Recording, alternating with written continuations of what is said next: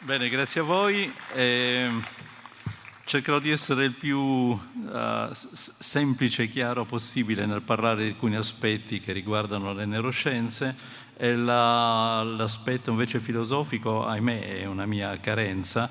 Eh, posso dire che mh, proprio ieri ho letto un piccolo libro di Mario De Caro, un filosofo, eh, che si chiama Causa, e che riprende alcuni dei temi che appunto sono stati sollevati ora, appunto gli esperimenti di Libet, eh, una decisione eh, prima di essere consapevole si verifica già nel nostro cervello e così via. Sono tutti questi temi che in qualche modo hanno a che fare con le neurotecnologie. In realtà il tema non è così nuovo perché a metà del Settecento uh, Julien Onfray della Métrie aveva scritto un libro che si chiama L'homme machine, l'uomo macchina, nel 1747, in cui uh, si proponeva di, come un manifesto insomma, del macchinismo, insomma, del considerare l'uomo al di là degli aspetti la, del classico uh, suddivisione tra anima e corpo e diceva no, l'uomo è corpo e lo possiamo spiegare uh, attraverso una serie di meccanismi a metà del Settecento eh, gli orologiai svizzeri avevano creato i famosi automi, il giocatore di scacchi, la ballerina che danzava e così via. Questi avevano avuto una grande presa sul pubblico, eh, questi automi facevano il giro delle corti ma anche delle piazze e la gente si stupiva nel vedere come un um,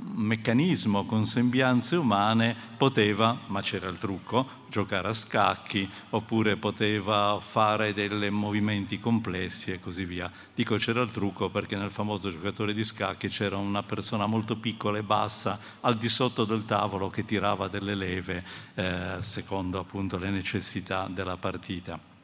Però questo uh, aspetto, diciamo, questo aspetto della, uh, di interrogarsi sulla natura umana eh, pervade anche la letteratura ottocentesca, insomma, basta pensare al Frankenstein di Mary Shelley, eh, in cui eh, il mostro eh, è un insieme di pezzi che sono stati assemblati dagli uomini. E il testo della Shelley eh, non è soltanto una, una sorta di di noir, non so così eh, come definirlo, ma eh, esprime i timori degli uomini, o meglio delle donne, che vengano spossessate delle caratteristiche della procreazione, insomma, la, eh, uno dei cardini sino ad allora della femminilità.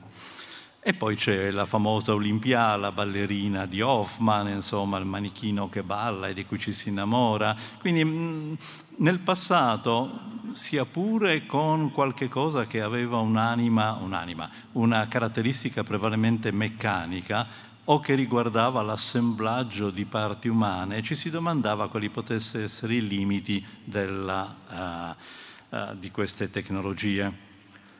La svolta arriva quando eh, gli studiosi del cervello si rendono conto che il cervello è sensibile all'elettricità, anzi produce elettricità, come d'altronde i nostri muscoli quando si contraggono eh, hanno una debole carica elettrica, il cervello ugualmente quando pensa o quando io muovo questa mano, da questa parte c'è una piccola attivazione dei neuroni e una carica elettrica. Eh, la persona che... Sì, eh, che se n'era ecco, interessato nell'antichità, stranamente era questo medico della Roma antica, Scribonio Largo, il quale per gli stati depressivi applicava il pesce elettrico sulla testa delle persone. Eh, molto empiricamente io non so quale fosse il risultato. Lui sosteneva, ma tutti i medici sostengono di fare miracoli in genere, comunque sosteneva di eh, avere eh, cambiato eh, gli stati depressivi dei suoi pazienti perché evidentemente l'elettricità, le scariche elettriche prodotte appunto dal pesce elettrico avevano questo aspetto. Un metodo molto casareccio ed empirico, insomma, però ad un certo punto, eh, intorno al Settecento, si comprende che, ecco qui gli esperimenti famosi di Galvani sul galvanismo, si comprende che l'elettricità è in grado di attivare i muscoli agendo sui nervi. Eh, Galvani rappresenta una svolta notevole perché si comprende insomma, che uh, l'elettricità o che proviene da una batteria o l'elettricità animale è in grado di trasmettere degli ordini ai muscoli. Quindi un passo notevole in avanti e questa è un'altra diapositiva che vi mostra che ad un certo punto si è compreso che se si forma un campo elettrico, meglio un campo magnetico, come ha fatto questo studioso che si chiama Darson Val, eh, si poteva mettere una persona in quella specie di strana cabina e sottoporlo appunto a quella che veniva chiamata Darsonvalizzazione,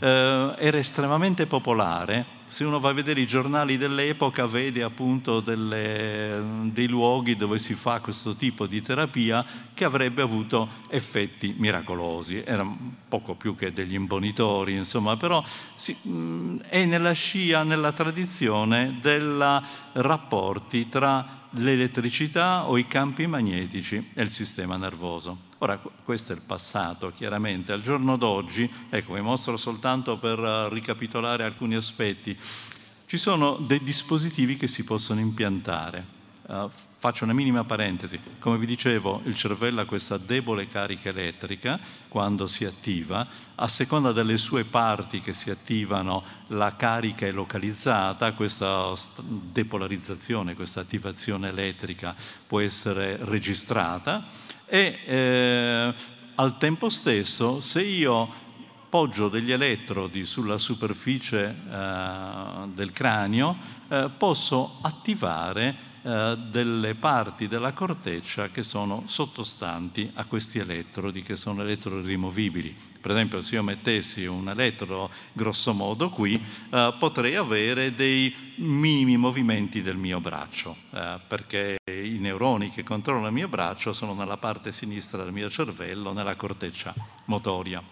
Quindi eh, dispositivi impiantati, eh, possibilità di stimolare attraverso eh, l'elettricità o il magnetismo alcune funzioni del cervello, eh, fare delle interfacce tra il cervello e la macchina. Eh, questo è un campo nuovo e senza dubbio importante perché consente, come vedremo in seguito, in qualche modo di eh, registrare eh, l'attività elettrica di alcune parti del cervello con degli elettrodi disposti in superficie e di eh, attivare dei meccanismi. Uh, per esempio uno potrebbe avere una sorta di cuffietta tappezzata di elettrodi, questa cuffietta registra l'attività cerebrale non soltanto quando io muovo questa mano, Qua ci sarebbe un'attività cerebrale nella corteccia motoria in corrispondenza dei neuroni che controllano la mano, ma anche nel momento in cui io penso di muovere la mano,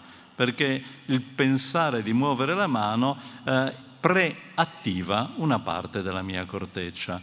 E mm, la possibilità di registrare questi stati di preattivazione può essere utile per eh, curare alcuni stati di paralisi del, del cervello e in generale del sistema nervoso. Allora, tutto questo fa parte di quello che è stato definito transumanesimo. Eh, questo Julian Huxley, che era un genetista ed un biologo famoso a suo tempo, eh, è stato il promotore di questo eh, movimento culturale, quello del transumanesimo, cioè di eh, aumentare le capacità fisiche e cognitive degli esseri umani eh, per curare, per antagonizzare l'invecchiamento, in qualche modo trasformare la condizione umana. Allora, in realtà, ehm, appunto, De Francesco ne ha parlato ieri, eh, ma in realtà io posso, in, gli uomini hanno sempre utilizzato degli strumenti per potenziare, ad esempio, il loro corpo eh, posso non sollevare un macigno, ma con una leva arriva a sollevarlo. La leva è qualcosa che aumenta le capacità del mio corpo. Posso essere miope e metto degli occhiali e miglioro lo stato della mia vista. Eh, posso essere un po' sordo, metto una protesi e questa in qualche modo mi consente di potenziare eh, alcune di queste attività. Huxley diceva, ecco, migliorare alcune delle caratteristiche umane è importante e eh, il transumanesimo ha avuto il suo manifesto, adesso non vi sto a leggere qui, ma insomma nuove bottiglie per un nuovo vino, per, uh, era il, il titolo di questo saggio che ha avuto un certo successo a metà degli anni 50 e Huxley diceva la razza umana può trascendere se stessa. Uh, ma non come singolo individuo, perché allora potremmo dire, va bene, possiamo curare una qualche malattia attraverso degli interventi tecnologici, ma in generale nella sua uh, totalità come umanità. Quindi lui sosteneva di credere appunto in questo transumanesimo e ehm, che considerava diciamo, come una realizzazione del potenziale umano. Era al pieno della rivoluzione scientifico-tecnologica, alla metà degli anni 50, ancora non c'erano i critici della scienza e i critici delle tecnologie e le posizioni di Huxley avevano ottenuto un notevole successo. Ecco, eh, naturalmente eh, a questo punto cominciano ad esserci distinguo. Il transumanesimo eh, vero e proprio è una sorta di progetto scientifico, cioè migliorare alcune delle condizioni umane. Il postumanesimo è invece una versione filosofica eh, più globale che considera quasi infine, una, una connotazione scatologica, insomma, come un fine, queste trasformazioni degli esseri umani. Io vi cito una frase di Gianfranco Ravasi, Monsignor Ravasi, che esprime delle critiche, dice in sintesi questa impostazione che potrebbe essere anche uno stimolo positivo alla filosofia, giudicata troppo metafisica ed essenzialista perché alleghi al suo dossier una conoscenza dei metodi e dei contributi delle scienze naturali, può attirarsi la critica che in ultima istanza il trans o il postumanesimo sia una variante forse più scientifica e aggiornata di una visione materialistica dell'essere umano. Ecco che quindi le reazioni, ovviamente questo da parte della Chiesa è anche eh, immaginabile come tipo di reazione, che questo eh, preluda ad una sorta appunto di materialismo totale degli esseri umani. Allora, eh, in passato ci sono state delle prese di posizione dei filosofi, vi cito questo di Jonathan Glover. Jonathan Glover non è molto noto in Italia, anche se hanno tradotto un paio dei suoi libri, è un neoempirista inglese, eh, ormai ha una certa età, forse la mia età penso. E, um, Glover dice, ma se voi aveste eh, un figlio che eh, è infelice e poteste dargli una pillola che lo rende felice, cosa fareste? Eh, la risposta che si dà è cercherei di renderlo felice. E se voi aveste un figlio, e così percorre una serie di interrogativi retorici in cui ha delle domande sulle infelicità, l'incapacità, i problemi e così via, risponde con io perché no?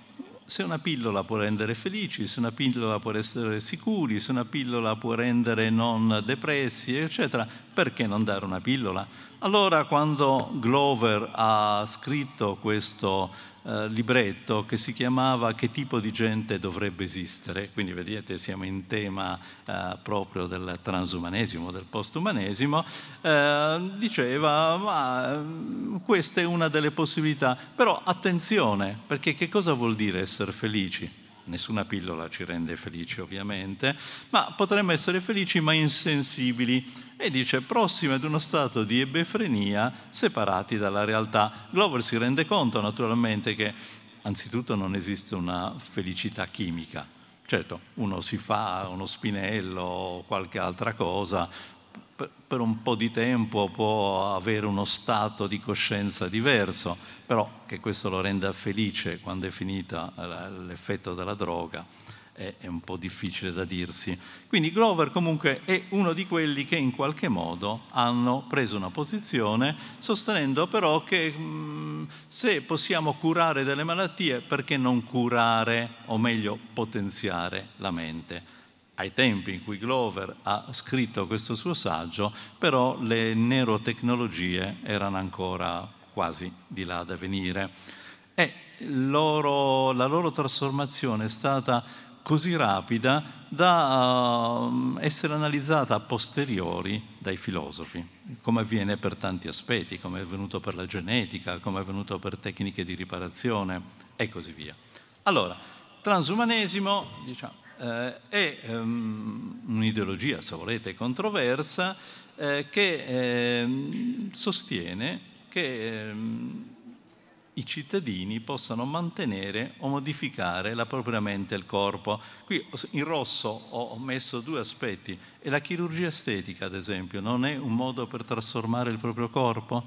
Eh, se ben ci pensate, ormai milioni e milioni di persone fanno degli interventi, possiamo non approvarli, possiamo considerare che col tempo magari il loro esito non è perfetto e così via, però fa parte di una delle tendenze di molte persone, trasformare il proprio corpo, sino ad arrivare a cose totalmente assurde, non? trovare dei medici per esempio che possano alterare drasticamente i lineamenti del volto o, o farli rassomigliare a quelli di uno qualche personaggio dei fumetti e così via. Ma anche la sessualità eh, conosce degli interventi, eh, nel caso per esempio dei transessuali, che possono indirizzare o spingere o modificare il corpo e gli ormoni nel senso desiderato da alcune persone. Invocheremo un uh, discorso lunghissimo e così via, però li cito soltanto per indicare che questo non riguarda soltanto la trasformazione, il cervello, ma riguarda appunto la, il fisico, riguarda la sessualità e via dicendo.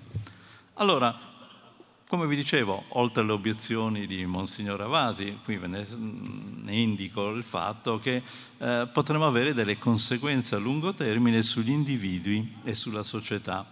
Ad esempio, eh, creare delle disparità tra individui. Questo è stato già uh, oggetto di discussioni nell'ambito della bioetica, perché ci sono delle sostanze che in qualche modo possono dare un potenziamento cognitivo, non enorme, ma um, se dovessi dire nell'ordine grosso modo tra il 10 e il 15%. Potenziano l'attenzione, potenziano alcune forme di uh, adattamento cognitivo. Negli Stati Uniti sono estremamente utilizzati dagli studenti, soprattutto nelle università che esercitano una forte pressione e che costano e quindi i ragazzi eh, naturalmente cercano di avere la resa migliore, però il problema è si tratta di una disparità di accesso? Chi fa per conto suo con la sua mente è in qualche modo discriminato rispetto a chi prende la pilloletta e ha una prestazione migliore? È lo stesso caso del doping sportivo. C'è chi pedala e c'è chi mm, aggiunge qualche cosa, o una delle sostanze chimiche, o delle minuscole batterie che possono facilitare la pedalata e via dicendo. Eh, naturalmente ci sono delle obiezioni, e questa per esempio è della Palazzani, una bioeticista, non, non sto a leggerlo tutto, ma insomma ehm, dice mm, queste tecniche possono mettere in ombra un paradosso, una tecnologia che si propone come eh, promotrice di beni umani, allungare qualitativamente la vita, migliorare la bellezza, ecco la chirurgia estetica, la forza, l'intelligenza, ma che potrebbe danneggiare l'uomo e la società. Discussione aperta, come lo danneggia, perché lo danneggia eh, e così via. Uh, uscendo da casa mia passo sempre per una strada in cui c'è un chirurgo che propone sculture dei muscoli cioè non so che cosa faccia, però è in, è in quest'ambito, insomma, modificare il fisico rendendolo più prestante, non soltanto attraverso la palestra, ma insomma anche attraverso interventi chirurgici.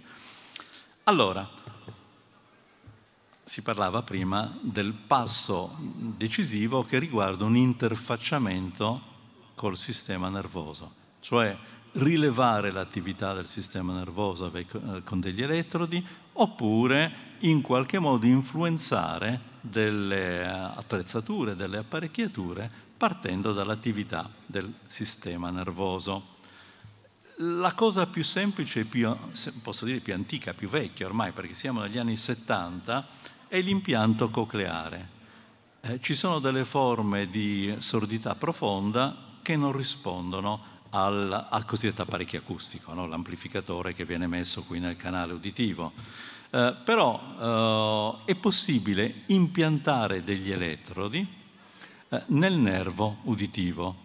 È una tecnica molto sottile, elaborata, perché gli elettrodi sono dei minuscoli filamenti, ma minuscoli minuscoli filamenti di un metallo che vanno impiantati in questo nervo e che vanno collegati a monte con un registratore di suoni. Inizialmente la persona a cui viene fatto questo impianto e che percepisce dei rumori o dei suoni non è in grado di discriminarli, ma poi lentamente impara a discriminarli e riacquista l'udito in una misura decente, insomma, rispetto alla sordità totale. La stessa cosa è stata fatta nel caso delle cecità legati all'occhio, cioè al recettore visivo. È possibile impiantare degli elettrodi nel nervo ottico eh, avere una piccola telecamera, un computer che media gli impulsi che provengono dalla telecamera e attivare il nervo ottico. La persona a cui viene fatto questo impianto, che è molto indaginoso, diciamo, però è una persona che non vede, non vedeva prima, all'inizio, come il sordo a cui sono stati impiantati gli elettrodi, eh, deve mh, fare ordine nella marea di sprazzi di luce e di buio che percepisce attraverso la telecamera, ma poi man mano il suo dire, livello di interpretazione dei pixel, delle unità visive, aumenta. E quindi inizialmente vedrà un'immagine per esempio chiara, mettiamo il mio volto, con due macchie scure, gli occhi, e poi man mano comincerà ad imparare a vedere perché il sistema nervoso, uh, i sensi non sono uh, decodificati immediatamente, come se noi fossimo una macchina, ma hanno bisogno di una componente cognitiva, cioè di una forma di apprendimento. Allora, questo è il caso appunto dell'impianto cocleare e nel nervo acustico è possibile attivare grosso modo 30.000 neuroni che fanno parte della corteccia uditiva con 30 elettrodi. Il problema è che gli elettrodi, eh, ah, scusate, sì, eh, che gli elettrodi sono, inizialmente erano degli elettrodi metallici, di platino, di qualche metallo che non si ossidasse, però col tempo eh, si degradavano, venivano ossidati e la loro funzione eh, veniva a cessare.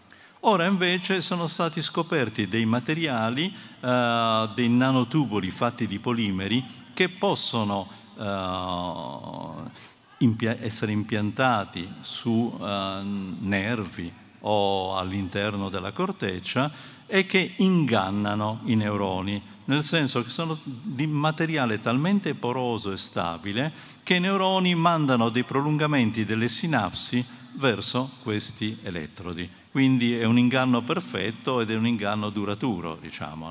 Non, uh, non, c'è voluto mo- molta sperimentazione per arrivare a questo livello, però alla fine abbiamo ottenuto degli elettrodi che sono in grado di trasmettere o rilevare l'informazione.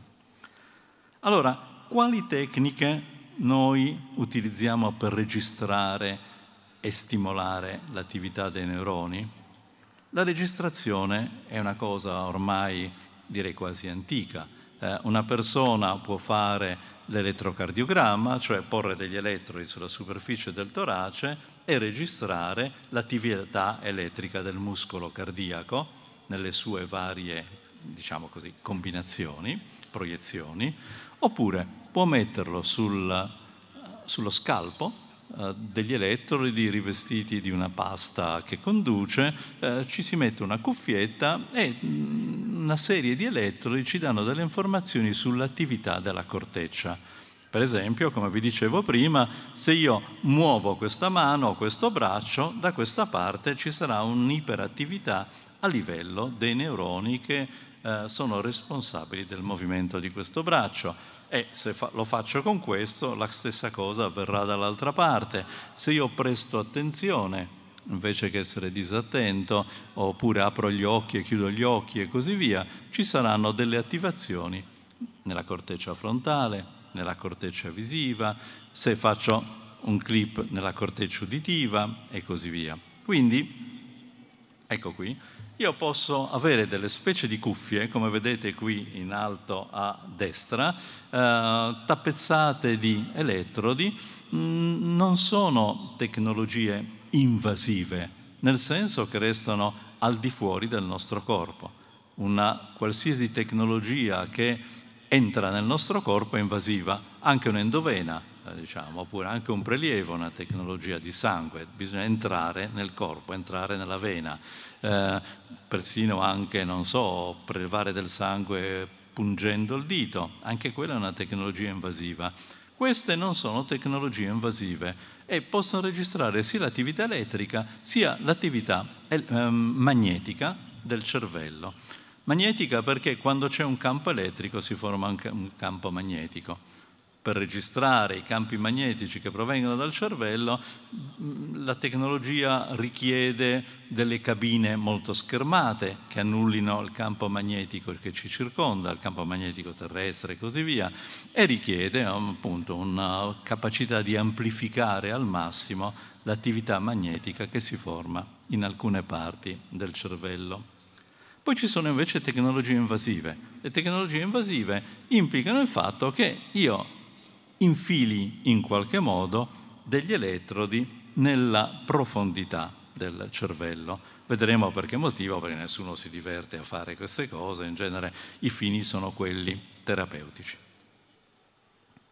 Ecco, un'altra questione è quello di, mm, non mi metto nemmeno a spiegarlo, ma insomma di fare dei cosiddetti potenziali evocati. Per esempio, se ehm, sento un clip eh, nella mia corteccia uditiva si registra un potenziale evocato, cioè nota che c'è stato un evento. Però questo evento eh, va mm, migliorato facendo una serie di clip. Allora c'è il computer che mi dice come reagisce il mio cervello ad una serie di clip, fa una specie di grafico che indica qual è l'attività, qual è il potenziale evocato medio in risposta a degli eventi sensoriali uditivi, visivi, tattili e così via. E la stessa cosa mm, vale per le persone che prestano attenzione. A volte ci sono dei bambini disattenti, per, a volte per problemi seri, insomma, non per problemi di disattenzione blanda, e il neurologo cerca di comprendere se è in grado di rispondere uh, quando presta attenzione o quando presta una qualche forma di attenzione, mobilitando la sua corteccia eh, frontale. E questo la, non, mi, non, mi, ci fermo, insomma, sono delle eh, tecniche che vengono fatte. Allora, come vi dicevo, ci sono tecnologie che non sono invasive e tecnologie che sono invasive. Una di queste è la cosiddetta stimolazione cerebrale profonda, Deep Brain Stimulation, DBS, una tecnologia invasiva che al momento eh, viene utilizzata spesso, in Italia compreso, da, per i pazienti del Parkinson. Eh, nel Parkinson vengono posti degli elettrodi in una parte che si chiama il subtalamo, al di sotto del centro che recepisce tutti gli stimoli sensoriali, nel globo pallido e in questo modo si riesce a controllare i tremori e eh, la, i movimenti involontari, eh, fastidiosi, la rigidità e via dicendo. Perché si, uno potrebbe dire perché non si usa un farmaco? È perché il farmaco in genere serve per stimolare quei, quei neuroni che restano, perché nel Parkinson si ha una morte di neuroni che hanno un particolare mediatore nervoso. Eh, man mano purtroppo questi neuroni muoiono e, e i farmaci tendono un pochino anche ad accelerare la loro iperattività e quindi la loro scomparsa e a un certo punto restano pochi neuroni. E allora l'alternativa non è più quella farmacologica, ma quella di porre degli elettrodi profondi nel uh, subtalamo e nel globo pallido e esercitare una stimolazione. Questi pazienti, queste persone hanno un pacemaker che è impiantato qua sotto la clavicola, come un pacemaker cardiaco, diciamo, sotto la cute si impianta un pacemaker, poi c'è un cavettino che passa sotto cute e va a finire in un elettrodo che è posizionato profondamente nel cervello. So che molti restano sensibilizzati da questa uh, prassi. Uh, però è una prassi terapeutica che mm, viene spesso ormai applicata e che richiede due cose. Uno, di piazzare l'elettrodo nel luogo giusto, quindi di utilizzare tutte quelle tecniche che visualizzano il cervello mentre il neurochirurgo opera. E due, quello di avere un elettrodo che duri nel tempo. E come vi dicevo, siamo arrivati ad avere degli elettrodi che hanno una vita molto lunga rispetto ad un tempo. Quindi una stimolazione invasiva, una stimolazione cerebrale profonda è stata utilizzata per il Parkinson ed è stata utilizzata anche in alcuni casi di disturbi della memoria che derivano da lesioni di alcune strutture cerebrali. Ecco, ehm, il problema è nel Parkinson noi utilizziamo in genere un elettrodo che è posizionato nella profondità del cervello. In altri casi eh, molti propongono di utilizzare delle specie di laminette, immaginate una laminetta piccola come, non so nemmeno, piccola come la falange del mio indice, grosso, rivestita, tappezzata di elettrodi e posizionata sulla superficie corticale. Questo in qualche modo dovrebbe essere in grado di modificare l'attività cerebrale oppure di rilevare l'attività cerebrale. Quindi stiamo parlando, siamo entrati in un campo che è un, campo un po' minato perché noi stiamo, per usare una parola, insomma è forse impropria, violando la naturalità degli esseri umani e in qualche modo, sia pure a fini terapeutici, stiamo eh, utilizzando delle tecnologie che eh, modificano la funzione cerebrale. Una possibilità di queste tecnologie è quella di pilotare eh, un esoscheletro. Che cos'è un esoscheletro? Vedete questa immagine, sono una serie di servomotori che eh, per una persona che è completamente bloccata e quindi non sarebbe in grado assolutamente di muoversi, ehm, consentono di proiettare una gamba in avanti, di fletterla, proiettare l'altra in avanti, fletterla, oppure fare dei movimenti del braccio oppure soltanto in alcuni casi di pilotare un braccio meccanico, anche questo fatto di, mecca- di meccanismi, di servomotori e così via. Uh, in Italia siamo abbastanza avanti in questa Pisa, esistono degli istituti che sono specializzati nella produzione di arti meccanici. Che cosa succede a questi arti meccanici? Sia che siano un, un arto artificiale, impiantato, mettiamo un braccio, quindi totalmente artificiale, sia che invece si usino degli esoscheletri, quindi delle guaine, diciamo, che fasciano coscia e gamba e che in qualche modo consentono di muovere la persona che prima non poteva farlo. Ecco, tutto questo avviene in quanto io sto registrando nella corteccia motoria e premotoria l'attività dei neuroni perché molto spesso i danni nascono dal fatto che il cervello vorrebbe mandare i suoi ordini motori. Per esempio, io decido che voglio prendere questa bottiglia, ho mandato il mio ordine ed è arrivato qui. Però per fare questo percorso da questa parte qua, eccetera, deve passare attraverso anche il midollo spinale. E quando il midollo spinale è sezionato, come purtroppo avviene in molti casi, in traumi in genere così, il percorso è bloccato Molti lavorano su tentativi di riparare il midollo spinale, cosa tutt'altro che facile sino al momento attuale.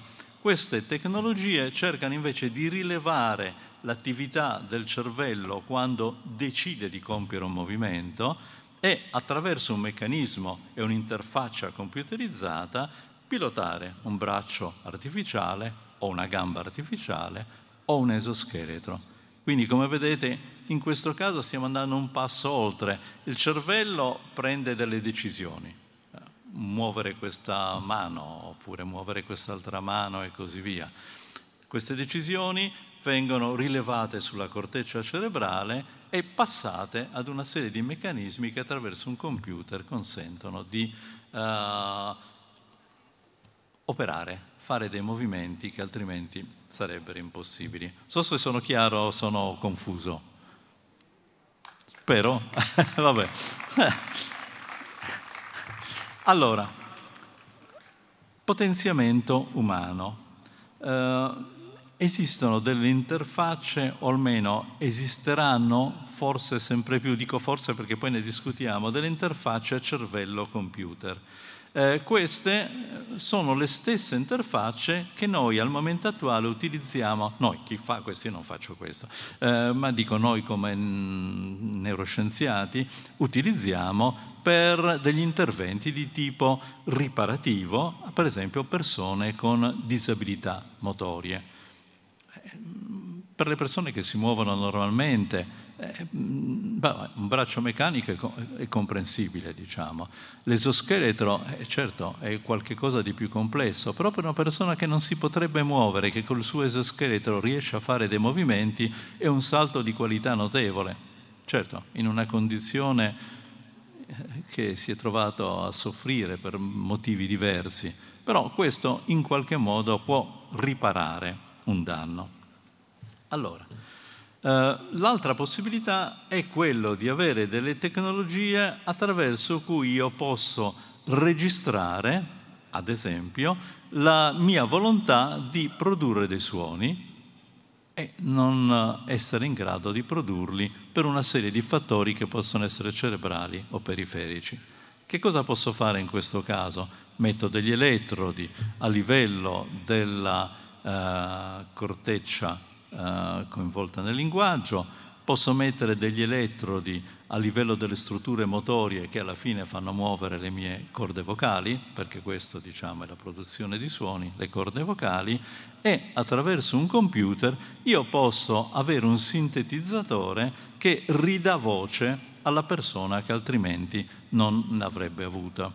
Su questo eh, la tecnica è abbastanza complessa, mentre per esempio per il Parkinson ci sono ormai centinaia di casi che sono stati ad esempio oh, fatti insomma eh, interventi effettuati nell'area lombarda, da cui eh, ci sono più statistiche che da altre aree, questo invece è qualcosa di più complesso, però la tecnologia esiste ed è sempre qualcosa che si basa sul rilevare una qualche attività motoria o, scusate, sensoriale e sul pilotare delle macchine, come per esempio un sintetizzatore vocale. E attraverso questo si può ridare voce a delle persone che altrimenti non l'avrebbero avuta. Allora, sì, questo era la, diciamo, lo schema, si prende un segnale nervoso, anche in questo modo lo si processa attraverso un computer e poi c'è uno speech synthetizer, un sintetizzatore vocale che parla con una voce neutra, ma insomma che in qualche modo consente alla persona di produrre dei suoni, eh, delle vocalizzi di tipo linguistico. Allora, un'altra possibilità eh, e su questo esistono ormai tanti casi e anche dal punto di vista della, delle perizie in tribunale sono state più che usate, esiste la possibilità di fare quello che si chiama un fingerprinting cerebrale, delle impronte uh, digitali cerebrali. Su che cosa si basano questi fatti? Mettiamo, se io ho visto uno stimolo, e l'ho memorizzato. Per esempio, ho visto questa piazza, eh, la guardo, in qualche modo diventa una, uh, un ricordo, una memoria che per un po' di tempo resta nella mia mente. Allora, eh, se mi facessero vedere questa stessa piazza e registrassero la mia attività cerebrale, la mia risposta allo stimolo che corrisponde alla mia esperienza sarebbe molto scarsa. Se mi fanno vedere invece un altro stimolo simile, la risposta sarebbe più elevata. Questa è la cosiddetta, detta proprio in parole molto semplici, sono le cosiddette impronte digitali corticali o cerebrali, in quanto posso misurare ciò che avviene nel cervello quando due stimoli si sovrappongono. Ed è quello che viene utilizzato in molte perizie nel tribunale, insieme a quest'altra tecnica su cui non, non mi soffermo, ma che insomma è, è più o meno simile. Cioè in criminologia si utilizzano il fingerprinting uh, cerebrale o tecniche che si basano appunto sulla produzione di alcune onde uh, quando ad esempio rassomigliano un po' alle macchine della verità. Quando io per esempio mi fanno vedere, mettiamo che sia stato qua, ho visto una persona che compiva, immaginiamo una cosa semplice, un furto, io la sto notando, e poi mi rifanno vedere questa stessa scena e mi dicono tu l'hai vista questa? Io dico no, perché voglio proteggere, mettiamo, il criminale. In realtà si vede che nel mio cervello c'è una forma di riconoscimento per delle immagini cui ho assistito in precedenza.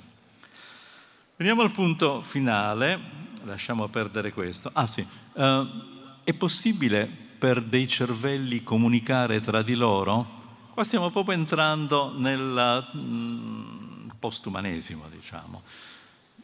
In, in, misura molto semplice, questo è un esperimento che è stato fatto eh, attraverso un gioco che si chiama Tetris. Eh, che cosa hanno fatto? Hanno rilevato le risposte di due persone ad una conformazione spaziale di un oggetto, appunto in Tetris, e queste risposte sono state inviate ad una terza persona quindi elettrodi, computer, insomma una serie di tecniche abbastanza complesse, che doveva decidere come disporre un oggetto nello spazio.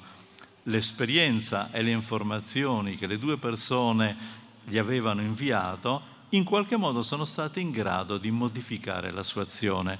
Se vogliamo è una comunicazione sia pure molto semplice tra cervelli. Allora, l'ultimo punto. Eh, Elon Musk, che penso tutti voi conosciate per la, per la Tesla e per l'impresa spaziale SpaceX che è venuta di recente, è una persona, anzitutto un super entusiasta, un po' maniacale, diciamo, come personalità, eh, ma questo non c'è niente di male, molti di questi imprenditori e innovatori sono un po' maniacali in genere. Eh, lui ha investito una valanga di soldi in questa impresa che si chiama Neuralink e Neuralink ha convocato, pagandoli, una serie di neuroscienziati di primo ordine. La sua idea è quella di interfacciare il cervello umano con un computer. Allora, come avete visto in precedenza, questo è già possibile per qualche cosa di semplice. Per esempio, posso rilevare le onde cerebrali e attraverso un computer avere un qualche risultato, per esempio eh, muovere un mouse su uno schermo.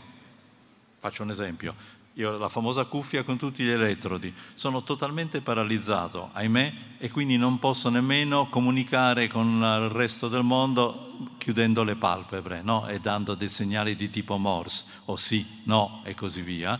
Eh, se si registra la mia attività cerebrale attraverso un computer, io posso pensare di, eh, attraverso un, programma, eh, far muovere un mouse su uno schermo verso l'alto, verso il basso, verso destra, verso sinistra e cliccando, pensando soltanto di muovere questa mano, di muovere questa mano, di muovere il mio piede destro, di muovere il mio piede sinistro, di muovere la testa.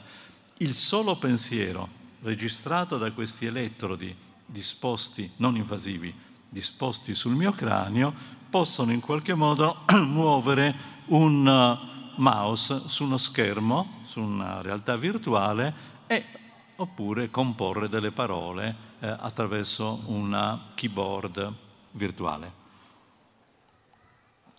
Queste sono delle tecniche che vengono utilizzate correntemente, sono molto semplici. Nel giro di un quarto d'ora, mezz'ora, una persona senza danni, io l'ho provato, per esempio, impara a muovere questo mouse su una tastiera, su uno mm, schermo e attivare una tastiera virtuale.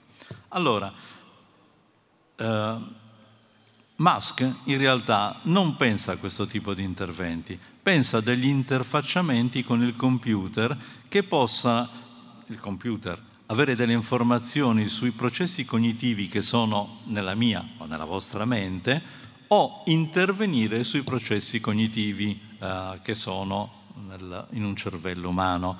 Eh, come dice il mio nipotino, che è un, un, un, fan di Musk perché gli piace la Tesla, ha visto SpaceX e cose del genere, dice quindi io potrei avere tutta la Wikipedia nella mia testa attraverso un computer e consultarla così. Allora, qui c'è molto da dire. Per il momento non abbiamo idea di come un processo cognitivo attivi specifiche reti neurali. Per esempio, se io penso a 3x8, ecco, eh, senza dubbio c'è un'attività cerebrale, senza dubbio posso localizzare grosso modo dove si verifica questa attività cerebrale, ma non ne conosco i codici, quindi non sono in grado di dire come nel mio cervello si verifica 3x8 o radice quadrata di 24 e così via. Eh, per fa, quindi per interfacciare con un computer che eh, in qualche modo benefici di queste informazioni, io dovrei avere delle informazioni su come si verificano i miei processi cognitivi. Tanto peggio se il computer dovesse nutrire nel mio cervello una serie di dati aiutandomi per esempio a risolvere un problema per esempio il problemino che vi dicevo prima, 3x8 e il computer mi dice quanto fa, 24. Ecco, Musk è convinto fortemente che nel giro di poco tempo si arriverà ad un interfacciamento completo eh, tra un essere umano, tra un cervello umano ed un computer. Io su questo sono molto più cauto e penso anche tanti miei colleghi, nel senso che eh, è giusto studiare come funziona il cervello, capiremo, magari mai dire mai, naturalmente capiremo come si verificano molti di questi processi cognitivi, col tempo e con la paglia, diciamo, però eh, interfacciare un cervello umano con un computer e effettuare uno scambio di informazioni, cervello umano computer, computer cervello umano, al momento è una cosa che nessuno è in grado di concettualizzare perché non conosciamo quali sono i processi che si verificano nel cervello. Su questo siamo molto indietro, è inutile dirlo. Noi non, non conosciamo per esempio quali sono i codici della memoria. Se io penso ad un nome, mettiamo Carlo, un mio amico, eh, come viene codificata la memoria di Carlo nel mio cervello? Eh, posso stabilire per alcune specifiche memorie dove questo si verifica, ed è già qualcosa di complesso, però quale sia il codice attraverso cui questo si verifica è di là da venire. E quindi se io non conosco i codici, come passo a intervenire in una via o nell'altra, verso il computer o dal computer al cervello umano? Questo è il problema, che però sta suscitando una forte discussione, come vedete, delle questioni etiche. Eh, la prima è quella che riguarda un po' la lettura mentale, il mind reading, come dicono gli inglesi, cioè la possibilità di avere delle informazioni su ciò che sta dentro il mio cervello. Come vi dicevo, attraverso alcune tecniche io posso in effetti eh, sapere se una persona ha visto, che vi posso dire, eh, non so, questa piazza o non l'ha mai vista. Um, semplifico molto il problema. Se una persona conosce un'altra persona che vede giornalmente o non la conosce, se lui mi dice non la conosco eh, e io gli faccio vedere la foto di quella persona e la, una foto neutra di una persona che lui non ha conosciuto, posso vedere la differenza. Per la persona che lui conosce noto un'attività cerebrale che mi dice quel ricordo sta nella sua mente come? Non lo so, ritorniamo al discorso di Musk, però posso fare una lettura in qualche modo del suo cervello attraverso anche aiutandomi con tecniche di neuroimaging e così via. Eh, senza dubbio questo qualche problema lo pone, insomma, questo della lettura mentale della privacy. Eh, se io fossi un dittatore, diciamo, e volessi vedere se tutte le persone hanno letto un libro del mio avversario, potrei vederlo? Eh, potrei comprenderlo, eh, potrei utilizzare queste tecniche per farlo? La risposta è probabilmente sì e quindi eh, su questo la, la discussione diciamo, è abbastanza vivace. L'altro aspetto è quello che vi dicevo all'inizio, appunto quello che dibatte De Caro nel suo libro sulla causa. Eh, mm, chi è l'agente causale in molte di queste situazioni? Eh, quando noi interfacciamo il cervello con un uh, computer o quando lo interfacciamo con un esoscheletro e così via. Qual è l'agente causale? Mm, la risposta non sempre è facile, in alcuni casi lo è, è la persona che ha deciso di fare qualche cosa. Ma se io posso anticipare le sue decisioni, per esempio, nell'esperimento che veniva citato di Libet, io sono consapevole di aver deciso di prendere questo bicchiere d'acqua perché ho sete, eh, ne sono consapevole coscientemente prima che nel mio cervello si verifichi un particolare tipo di onda che precede quella mia decisione.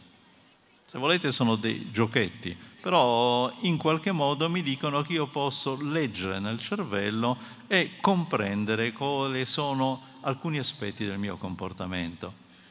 La distanza tra tutte queste cose e le ipotesi di Musk è notevole, però posso ben comprendere che dal punto di vista filosofico il dibattito sia abbastanza vivace, alcuni vedono come il fumo negli occhi, diciamo, alcuni di questi interventi e le considerano una violazione della natura umana, Altri, mm, io penso che quando sono interventi riparativi abbiamo fatto di tutti i tipi, tutta la chirurgia è un intervento riparativo, tutte le protesi sono interventi riparativi e così via. Senza dubbio, eh, in qualche modo ci pongono dei problemi sul concetto, ad esempio, di identità però sono delle trasformazioni che lentamente si sono verificate da quando appunto gli uomini hanno cominciato a utilizzare gli occhiali, gli occhialino, eh, oppure a utilizzare delle protesi, ma persino ad utilizzare il bastone per camminare. Anche il bastone è un aiuto tecnologico per una persona che altrimenti sarebbe incerto nei suoi passi. Queste però eh, entrano direttamente nel nostro sistema nervoso e quindi richiedono valutazioni più complesse e più attente. Forse mi fermerei qui? Benissimo.